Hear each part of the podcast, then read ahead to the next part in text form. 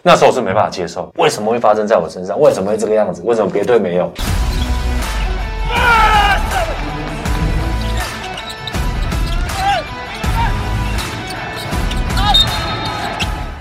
话题人物对号入座，坐哪里？球场第一排。南山高中的许时清教练，时清跟大家打招呼。各位观众大家好。那我们在两集的节目呢，第一集其实跟时清聊到了一些他在球场上啊，这几年 HBL 当中南山带兵，还有也讲了为什么这么多年啊，12年嘛，11次进到4强。那这几年呢，就拿了很多亚军，心情上对心雅对心情上也跟大家就是表达了一下他在这几年心情上的转变。那这个事情呢，我们在这一集会想要更多深入的是有关于他在球员时期，你是怎么开始走上篮球这条路？我从国小就很喜欢运动嘛。国小、国中，然后我是国2转学到南山的国中部以后，开始我篮球的生涯跟比较正式的训练。那之前我就是那种躲避球队啊、棒球队啊、羽毛球队都参加的。棒球队你有参加？对，棒球国小。那你们觉得选错应该是蛮有潜力的，蛮有机会的。对，而且而且如果你当时选棒球，搞不好你现在还有机会再打哦。哇！所以你那时候是选内野还是外野？还是那时候投手？投手、一垒跟中间。他会投手，因为他的身材高，他会。走，搞不好旅美，算了，没发生了，我们不要再讲，到时候越讲越觉得哇，这个对，所以就是后来就是有一次，我们国中那时候我是竹东国中，国1、国2就参加那种社团，然后因为就是我们一群朋友爱打的嘛，跟学长兜一兜嘛，知道时间又打球啊，找他来，然后我们就报一个镇长杯，镇长杯就被那时候的那个詹台生老师。真的假的？真的，我高中教练啊，我知道。真的假的？你们师出同门欸。然后呢，他就看到我，然后我不知道是第一天还是第二天，还是我们这边新竹的竹东啊，不知道，反正他就来嘛，他就催，他说你想打球吗？然后就说我就不讲话嘛，小时候怎么讲？他说好，那我帮你联络一下，然后就有联络一些国中。他当你怎么会帮我联络？对，然后就是联络几个国中嘛，开始就是有国中的教练来家里拜访。那其实一开始家里很反对，因为传统的家庭。就是念书，你打球好像就是第二选项，或者说那是没，就是在玩，就是传统的观念啦。那后来这件事情就让家长觉得，好像有这个路哦，真的有人来找哦，是不是可以试试看？然后就开始就跟我沟通啊，那时候就是正反两面嘛。那后来我就想说，那就尝试看看。对，后来就是来到了南山，一直到现在。南山那个时候同届的队友紫薇，然后同届只有紫薇还算打了。那上一届还有冠伦、阿敏，然后因为我国2去，所以我跟志群啊。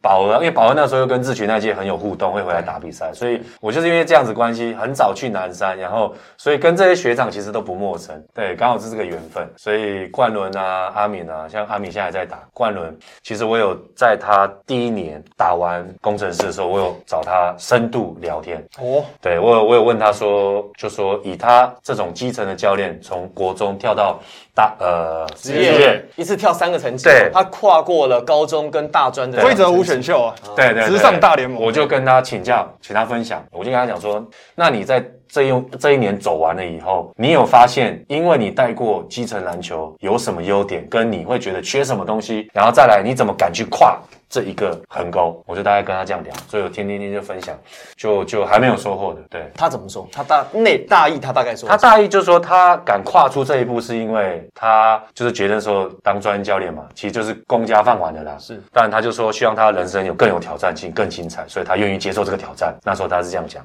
然后再来就是基层的训练跟什么，我们就大概有聊了，对。不过主要是想聊他的那个情境跟转变，跟他怎么敢跨出这一步。他不是一个害怕挑战的人啊，没错。你看他打球的风格，他整个讲话的 style， 他是有机会来的时候，他会想要尝试看看，证明自己，我可以不可以？对，不可以再说，他不会，但是他不会觉得说，我因为我害怕失败，我不会。所以其实我光就这一点，我必须承认，我觉得冠伦教练是蛮有 guts 的，没有 guts， 因为并不是所有人都会敢承受这样的挑战，所以。光是这一点，其实我必须给他 full credit。真的，我自己也是，因为有些人可能想要去挑战一个很困难的目标的时候，心中的小故事就跑出来了啊，做不到怎么办啊？那个人又说怎么样？或者说冷言冷语的时候，多多少少可能会影响到。但是他的人格特质就是做了再讲嘛，投出去才知道进不进啊？对啊，对不对？所以我觉得某方面这个也是值得我们学习的。所以每个人都有自己的优点。那在刚之前在聊的时候，就是现在我有很多的想法，其实我在迈入到这个很多想法的这个领域跟这个状态的在之前，其实我还蛮自卑的。哦，怎么会？我很自卑，因为大家就会就像我讲那个套娃，俄罗斯套娃的那个状况，就是说大家会怀疑你、质疑你，或者是你可能有做一点点还 OK 的事情的时候，他反而去讲你第一个套娃拿下来的那个你的。那后来确实有被影响到。那我觉得后来我走出来是因为我还是承认我自己很多的缺点，我不是所有都面面俱到，我扮演很多的角色哦，可能我有哥哥、儿子、手足或者什么的，其实我可能真的也是有要改进的地方。那大家会觉得说啊，你当教练就是资源好嘛，球员都找得好嘛，啊这样谁有呢？你就会觉得你会很自卑，对，所以其实我在转换到这个情境的时候，前面有一端其实还蛮压抑的，而且非常的怎么讲，就是内心的小朋友其实是蛮自卑的。那个时候大概是什么时候？我觉得应该会是在5、6年前，差不多嘛，差不多。我那时候观察你，我也觉得那个时候差不多，你有一点这种状态，就是该要拿冠军没有拿冠军的对，或者什么的，或者说觉得说你应该要拿冠军，但是你没有拿到，然后或者说你可能打到跟你就是球员说的好嘛，是我也可以做到啊什么之类的。你就会去怀疑自己嘛，就是会慢慢就有点自卑。那其实你也接受嘛，因为我就是有这些缺点，所以我才来学习嘛，对不对？所以就是用比较正面的那种心态去面对它，所以这对我来讲就是还蛮重要的转变。后来你怎么走出来的？后来你就是接受，跟自己对话，接受自己有缺点，然后去分辨别人对你的建议是善意的还是恶意的。恶意的，我觉得你就把它丢到垃圾桶就好，连带都不用带，不要带，把它带到自己的身上。好的，能吸收的，再把它转化以后，看怎么样化为你的行为跟行动，让你变得更好。因为我觉得就是像讲说南山球员收很好这件事情，当然你要维持这么好的一个成绩，就一直维持在有竞争力的状态下，当然你执教跟你在训练上面一定有一定的功力，但是传统强队这件事情跟豪门球队这件事情，你好像很介意这两个说法。没错，我非常介意。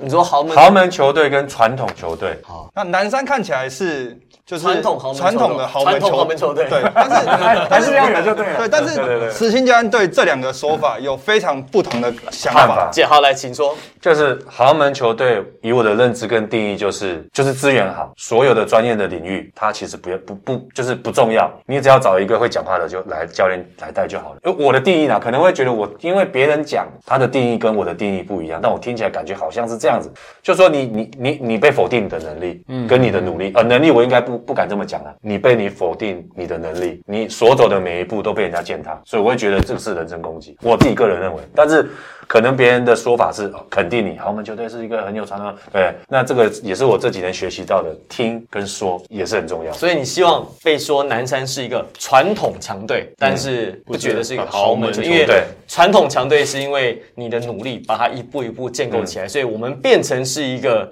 有传统的球队，好的文化，好的体系的，而且我的努力之所以我可以踏下每一步，是因为我前面还有很多的前辈学长们，他所开垦出来的、开发出来的，所以我才可以担任这个角色，继续推广，继续努力。因为石青的意思，如果说是讲豪门球队的话，等于说前面那些前辈学长、老师们的努力，其实也都被抹消了。对，因为大家就是觉得你就是现在资源好，对。但是问题是你现在最好，是因为以前有这么多人努力过啊。对，以前也南山以前苦的时候，在室外练球，我经历过。对。苏哥也说他那时候在室外练啊，对，那个时候，所以对谁会讲说南山是好，就在意啦，不会到说很难过，只是觉得说你会有想把你的心里的话讲出来，你知道有时候不吐不快嘛，对，所以不会说很抗拒，但我觉得会以后每年在2月、3月的时候，我们固定找你，看到，对，或者在刚打完，或者4月的时候，对，刚打完之后，我们就对，那你是8强完之后要来，还是4强还是冠军赛要来的？对，整个球季打完以后再来好了，好，对，会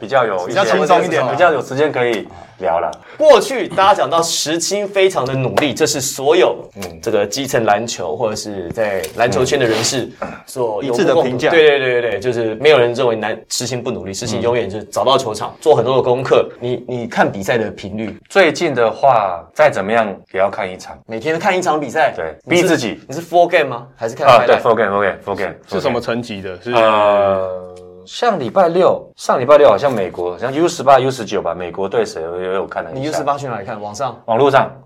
哦，所以你不是只看电视转播？对，各个领域我都会看。然后最少，如果今天真的没有时间，我要找出我有空的时候要看哪一场比赛，至少要有。对，因为不可能每天讲真的，每天看一场那个喷笑的。所以你说你的意思说，你不是只有看比如 HBL 或者是 P+ League 或者是台湾的比赛 NBA， 其实你会看除了这个成绩以外的，对世界上其他的一些大小赛，反正就多看一些不一样的东西。多看不一样的东西。直播在看的时候我比较少，因为直播我会让自己的状态就是转变到欣赏、享受比赛，而不是去专注在。哦，那个跑位，那比较累。对，所以通常看完一场比赛，我觉得值得的时候，我就会再去拉重播的比赛来看，因为那个时候才是我要专注在上面。当下的时候，我应该要享受这个比赛，而不是去，就是很像教练有职业病一样。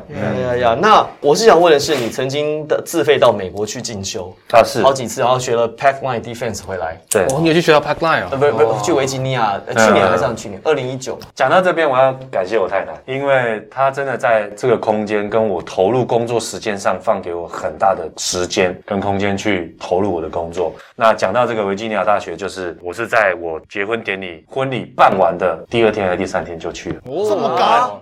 顺便度蜜月吗？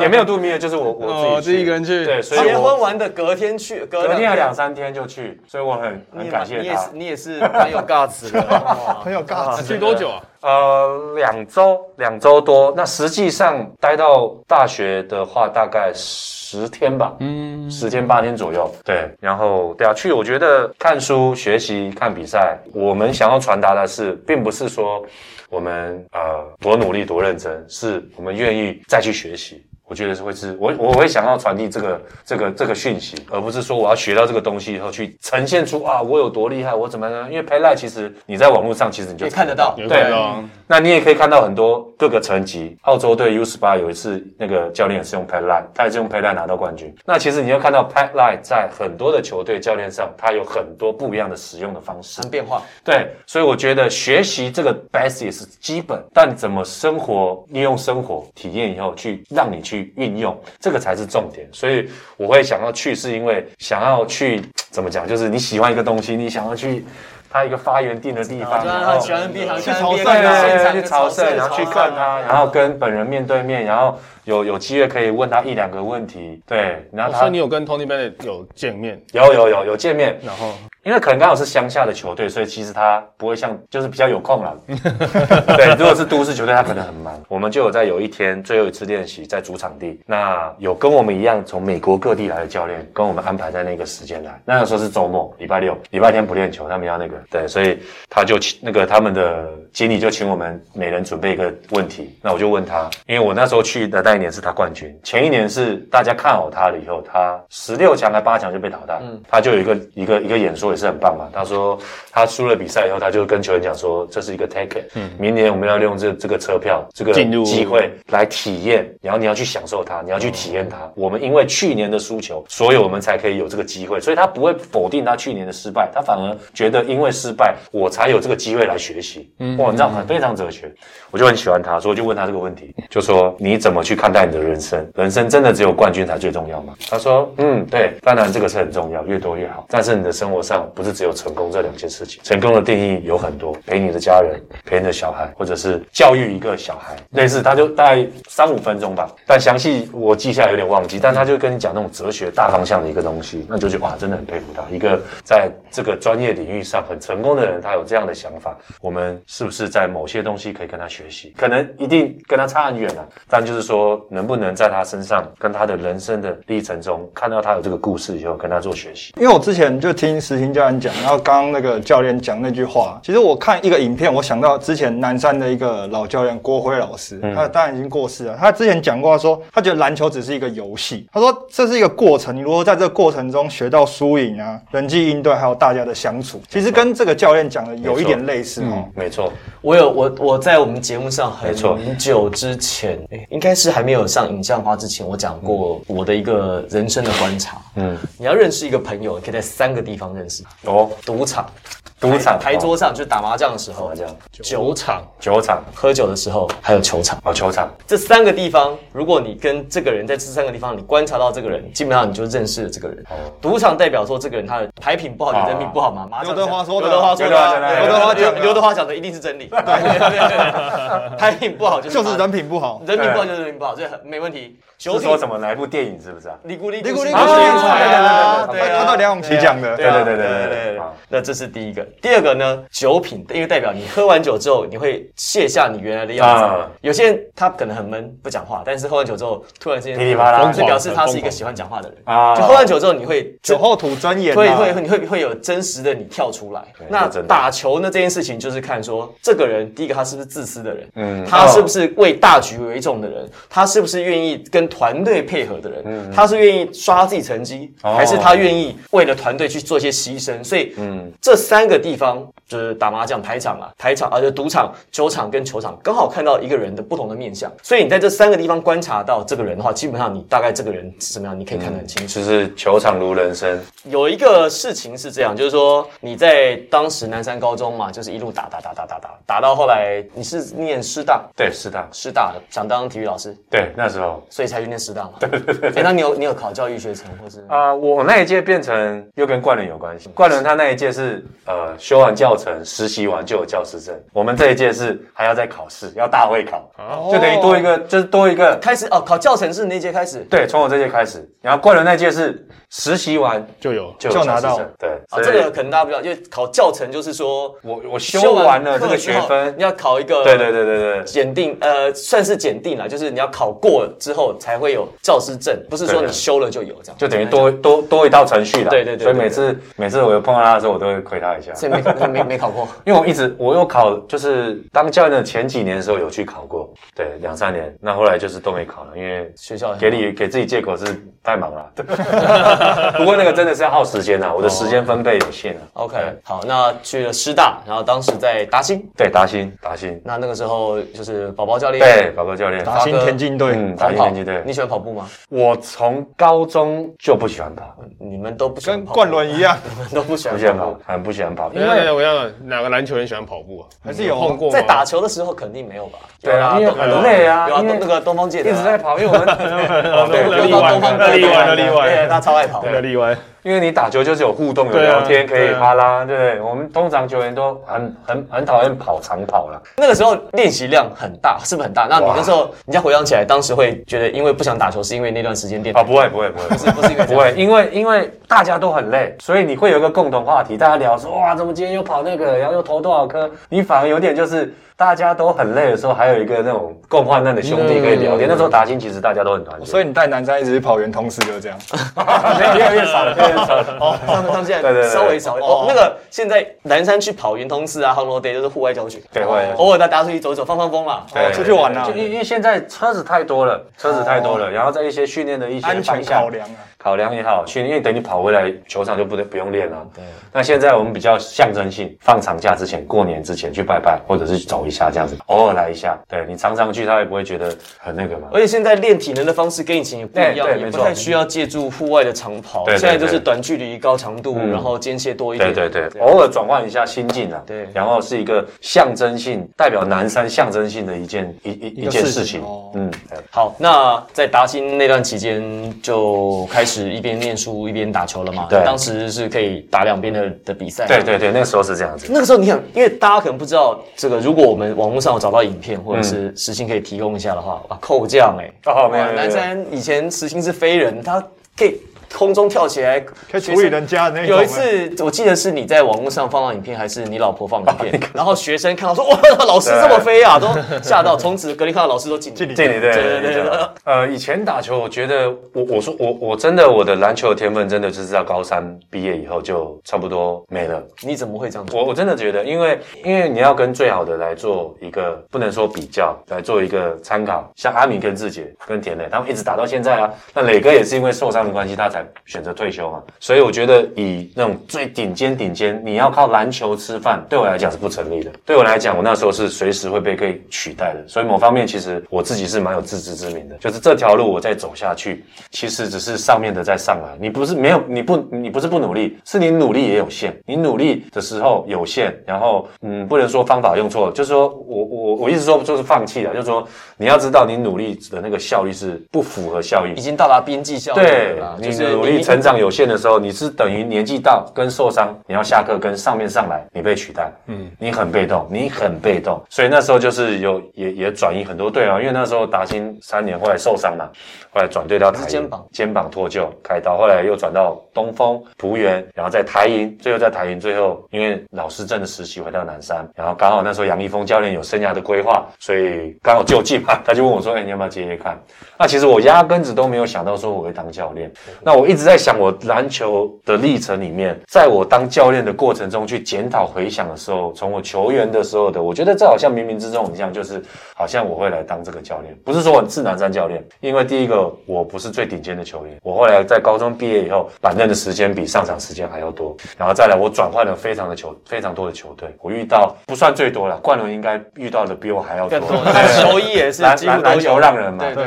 那我又遇到很多不同领域的教练，这些东西我当下没有想到，但是直到我当了教练4-5年以后，要回想你需要去调整进化的时候，你回想你之前遇到的时候啊，你会去把它当成一个参考哦。原来我之前遇到的时候球员都不舒服，那你干嘛还要这样对你的球员？所以就是我觉得好像这样，你冥冥之中好像就是这样一步一步的，就是要让你好像扮演这种教导教育的这个角色。你现在看你现在是南山高中许世清教练，对，好，你现在有一个球员就是你当时的许世清，在你麾下打球，你会怎么样定义你这高中？就你怎么会使用你当时的你啦？哦，如果你现在在你的队上，你会怎么样？我会把它定位成什么样的球员？我会把它定位成守边对最强的那个球员的防守球员，有点像钱肯尼，我觉得会3D 大锁。是因为你欣赏这样的球员，还是你觉得你的能力是？我觉得后来因为。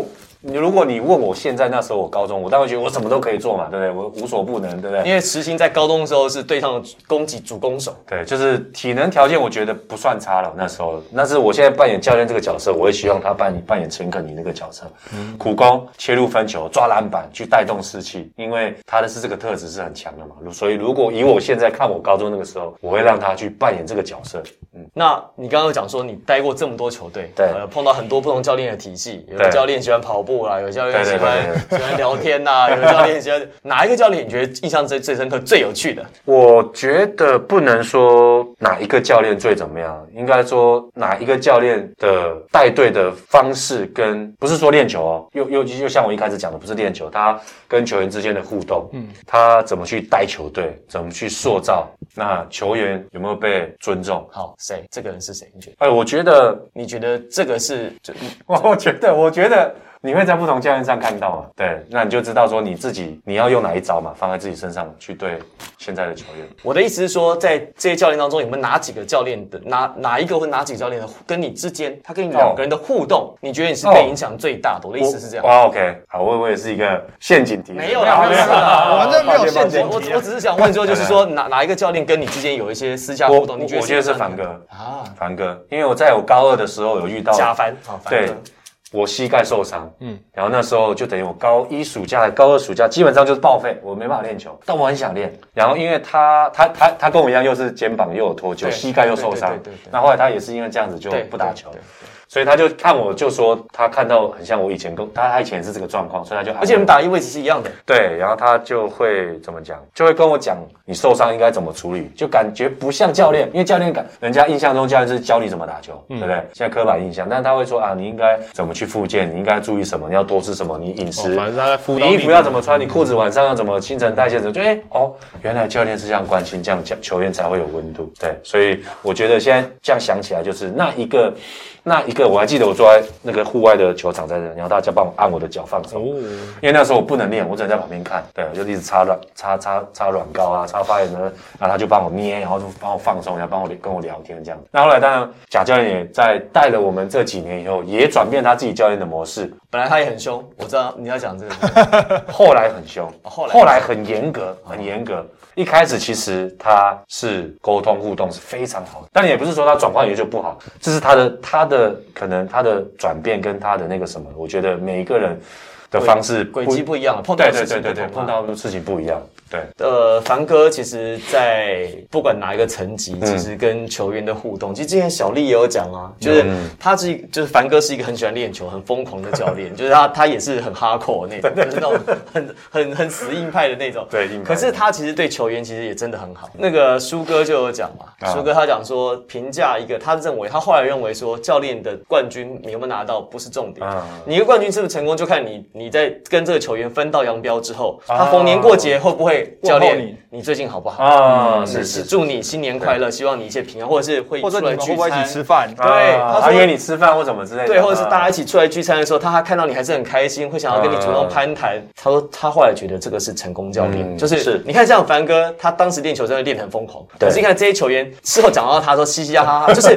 他会以一个好玩的方式，一个提到，不然你如果说当时很痛苦、很毒烂这个人，你根本连这个名字都不会提到。对啊，对。所以我后来觉得，哎。真的是这样，有放感情啊，有用心啊，放感情，用心啊，我觉得是放感情。好，那最后呢，我想要来聊一下，就是这么多年来担任南山的教练，那南山确实在整个战绩上面关注度很高，我们也两集下来听了很多你自己心路上面的成长跟改变。可是即便如此，有没有哪个时候是你觉得很想放弃，真的就觉得差点做不下去？哦，有，就是有一年我们4强第一场对松山诺罗病毒。103学年度诺罗病毒的那个时候，那时候不是不能接受输球，然后我们会是想说，我们努力了那么久，大家努力也好，学校支持也好，所有努力想要做一件事情的时候，所有的意外它说来就来，所以你会觉得就是当教练或者是说要做好一件事情真的好难。我那时候可能那时候心里的承受度还没那么够，你会觉得啊，是不是我就转换变成体育老师代课就好，单纯不用那么多的互动，不用那么多的沟通，对不对？那时候也年轻嘛，家长看到我跟现在看到我不一样。对，我说不一样，说小孩，你一个年纪比你小的教练来你家来做招募，那个感觉是不一样的。那我怎么相信你有这个经验照顾我的小孩？我会是这种状况，因为就是你想要突破，你想要证明给大家看你可以的时候，但是总是在那个时空背景你没办法证明，或者没办法去做，你想要做也做不到，所以当那些事情爆发出来的时候，我就会想要，就觉得啊，是不是放弃会比较好一点？干脆就去了。对。因为那2年的 HBL 其实这个状况很多，因为那一年是103学年度就是南山诺罗病毒嘛，然后那年是高国豪高一那一年。对。那隔年呢，普门中学4强食物中毒，便当，那也是吃到那种就是知名便当店的，对啊，但是也是就是变成是那时候教练已经不是说我在记战术跟球员之间的沟通做得多好多怎么样，有没有准备好，那真的就是意外。所以后来是不是南山这几届全部都是吃陈佑伟他家的便当啊？没错，因为以前我们是学校是晚餐是自理，就练完球就出去自己吃饭。那后来去想一下，是不是也要建立一个3餐可以照顾，让球员至少我们给他吃的是健康的，就不会发生这个状况。所以那一次的事件也让我想到，你人生就算规划的再好，总有还是会有跌倒的时候。你要想的应该是要站起来，再去想一件配套措施，或者是下次你要做这件事情的时候，你要注意什么，不要让它发生的几率提高，要降低。对，所以你就是要接受它。那时候是没办法接受，为什么会发生在我身上？为什么会这个样子？为什么别队没有？可能那时候想法还没有那么成熟，所以那时候会有萌生一个退役。那时候诺罗病毒那2年差点搞死很多人，你知道吗？除了时兴之外，哲毅差点也。所以差点下课了，对，差一点诺罗病毒都掉两个冠军总教练。所以那时候是全队都中吗？还是只剩4个人可以练球吧？对，就是比赛的12个人，好像剩3、4个，但是陆续都有回来嘛。但是已经生病再回来，其实体力啊什么状况都不是太好。对，然后再来，可能大家心理的准备的也变成很没有信心，因为我根本没有在练球嘛。那你要去打比赛的时候，大家的那个信心度都降很低。诺罗病毒很恐怖，而且完全没法吃喝任何东西。这个到现在还是无解，因为它是病毒。对。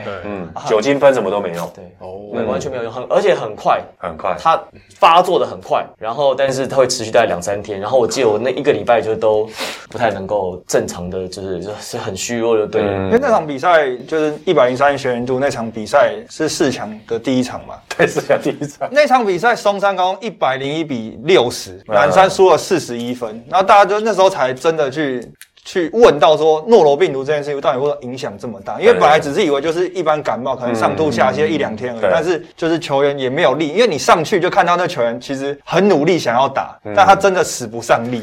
可是说真的啦，这种竞技运动就是这样子，你那年你现在过了这么多年，事后摊开来看，他当时就写当时南山高中就是在什么情况下输了几分第几名，当时冠军是谁，他旁边不会有诺罗病毒，所以人生就是这样，他只会看你结果。对，人生就是这样，他不是结果，不会看你说中间你有碰到了什么样的意外。而且柏林那天不是跟我讲说有关于什么职业队啊什么那个的，但我现在可不可以反过来当主持人？那我也想要跟三位主持人聊说，那你觉得要当职业队的教练，他要符合什么有资格？当然机会跟有没有人找是另外一个，就是说他要具备什么能力可以当职业队教练。我都可以，我知道。你想问这个问题对不对？对，我想问这个问题。你纯粹想知道对不对？对。好，我就反过来用另外一个角度。我就我的看法，我其实反而认为，我这句话我在我们先前其他节目我有讲过类似。我的想法是这样子，我在大学的时候念的是传播科系，然后广播电视学系，所以我们有很多的团队的课程。那我们团队课程就会比如我们拍片，会有制作拍片，比如拍一个作业，一个影片的作业这样子。没事，你也会这样子，我也会这样，其中的一面跟高中生待久，对，高中生待久，调皮一下，很好。有制作人嘛，有摄影师嘛，有编剧嘛，但是有一个角色叫导演、导演这个角色他的重点是什么？你有没有发现导演在片场的工作到底是什么？拍片有摄影师拍啊，不是他拍，编剧有编剧啊，脚本有编剧写啊，演员有人演啊，有人发啊，那所以他就是决定这一切的人，什么东西要怎样，什么东西要干嘛，他是让他安排这一切，所以他是这个球队的灵魂。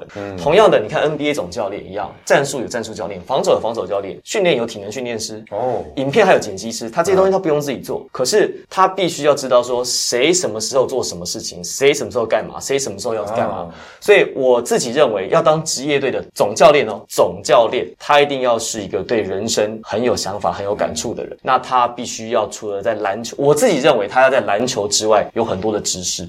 他不能够只是在篮球方面的素养很强，就是专业素养。他专业素养这只是一个基本的门槛，或者是他只要到达基本的门槛就可以，他不需要。基本门槛过之后 ，Popovich 他有打过什么 NBA 的？应该说 Popovich 并不是 NBA 的这种传奇球星嘛，也不是嘛。在大学篮球，他也并不是说真的接受到多深的篮球教育。一般来讲，说真的，任何的战术，你现在大学系队他也可以跑地梯关门，他也可以跑，艾瑞森卡这种东西，你只要看过几次，我队形跑出来就知道就可以了。但是你要怎么样去应用它，这个还只是很粗浅的。你要做一个职业队总教练，就像你刚刚讲，像 Kyle Julius 梦想家的总教练这样，他打造这个球队的灵魂。那这个人他一定是在生活当中很有感触的，他一定是一个非常会生活，而且在生活当中他观察很多细微的，他对人生是很有想法。我觉得职业队总教练，好的职业队总教练应该要这样。我觉得一个职业队的总教练，尤其是职业队的总教练，因为像现在分工这么细，对，我觉得他有一个特色，因为我们也访问过一些总教练，我觉得这些总教练都有一个蛮好的特色，是他有接收资讯的能力。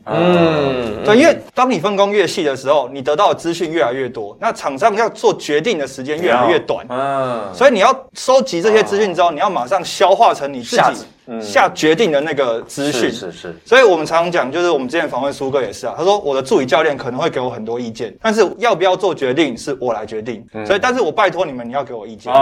对，所以我觉得统整资讯的这个能力，跟接收资讯的这个海量也好，或者是包容度也好，我觉得在职业队的总教练，尤其是分工很细的情况下很重要。现在都分工很细，没错。对，我的看法，我的想法跟主播比较像。那我想说，像 Popovich、Phil Jackson 这些比较传奇的教练来讲，他们的人生经历是非常多的。像尤其像我们那时候看过那个 Jordan 的自传的时候，那我们就看到 Phil Jackson 其实他非常有他的信念，他在禅学这一块，他非常的执着，非常的相信这一块，然后他也想要传导给他的球员们。所以变成说他的人生历练来讲，会是他在执教上的一个 belief， 一个信，一个相信，一个信念，一个相信的点。那我觉得说这个在当执教来讲的话，就像我们刚刚讲说，冠教练说coach邱很有一些哲学的信念心法，那我觉得说这个反而是最重要的。我忘了补充一个，要有幽默感，要有幽默感啊，要有幽默感，要有幽默感，因为通常有幽默感的人都是聪明的人哦，而且还有幽默感的人，他的胸襟会比较开阔，像 Henry 讲，他比较可以接受不一样的讯息，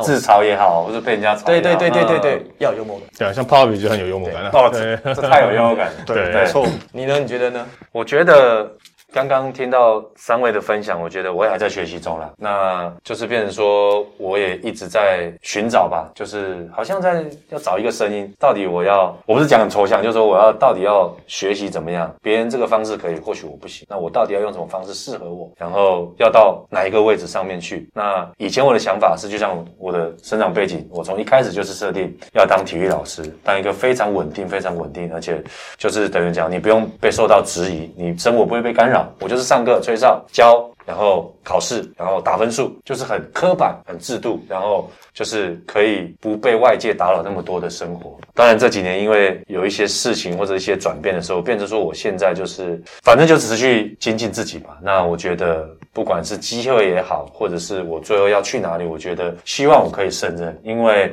我有想说如果我是助理教练，我也要有这个能力让总教练相信我，愿意听我的建议。讲到这个我就突然想到，因为你一路都是担任总教练，对，你去南山第一年就几乎是把所有的东西就是整合在一起，所以你没有当过助理教练的职务。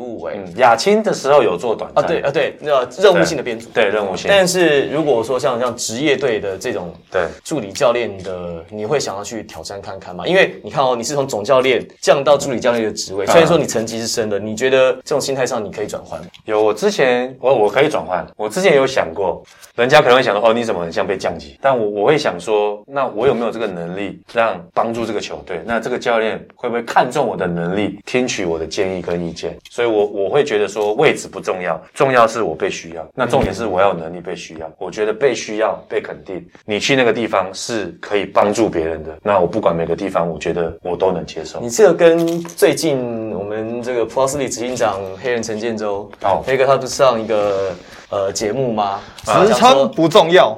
称职，对，称职，职称称职这两个字反过来，职称不重要，称职比较重要。就是我能不能胜任啊？然后我去那边把那个角色扮演好。未来的事很难说哦，所以表示也有这样的可能性。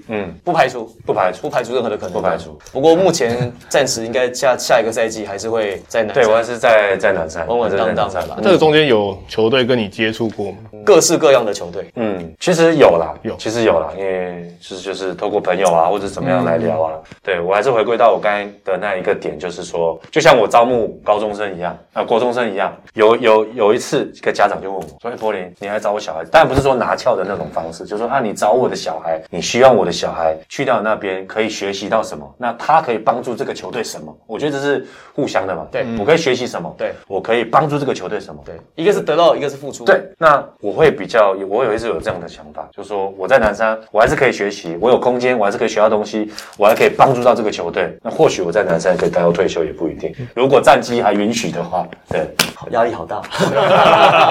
好了，没事啊。其实 HBL 的教练说真的哦，这个饭碗不好捧。HBL 大家如果仔细去看哦，他下课的频率和他换教练的那个次数，强度不比职业哦，其实比过去的 SBL 或者是比现在，搞不好比 UBA 都还要大。UBA 的教练很稳定，对 ，UBA 教练很稳定。基本上 UBA 的教练不太会因为一两个球季的战绩会他们。是因为生涯规划才会，相对性来讲是这样。那 HBL 的教练真的在台湾真的，人家不是讲吗？在篮球圈，你想陷害谁就叫他带 HBL， 真的，对不对？因为带 HBL 球队，基本上你是把你的人生，人生哦，时间不是生活哦，是人生全部奉献给这个球队了。你是24小时，基本上是跟这个球队是完全生命共同体。这球队就算是现在是放暑假，球队球员出什么事情，或者是有什么事情，你还是会，你没有办法时时刻刻放松的。所以我个人是非常佩服许世清，世清在这10年当中几乎是全年无休的奉献，365天啊，3000、3、4000个日子哦，今天也很开心啦，这两集有机会让你就是到现场来跟我们分享一些可能过去比较少讲到的话题。嗯，真的。嗯，那我们希望在下个赛季啊，南山高中呢可以打出好的成绩。下个赛季就是2023年啊，4月份的时候啊，我们再约看4月10号还是什么时候，我们再来再找一个地方好好来聊聊天，看一下这一年当中有什么成长。对，我们就是把事情做好，该发生的就是它自然会来。嗯，我是王柏林，我是 Henry， 我是 Tony， 我是许志清，向第一排，我们下次再见，拜拜，拜拜。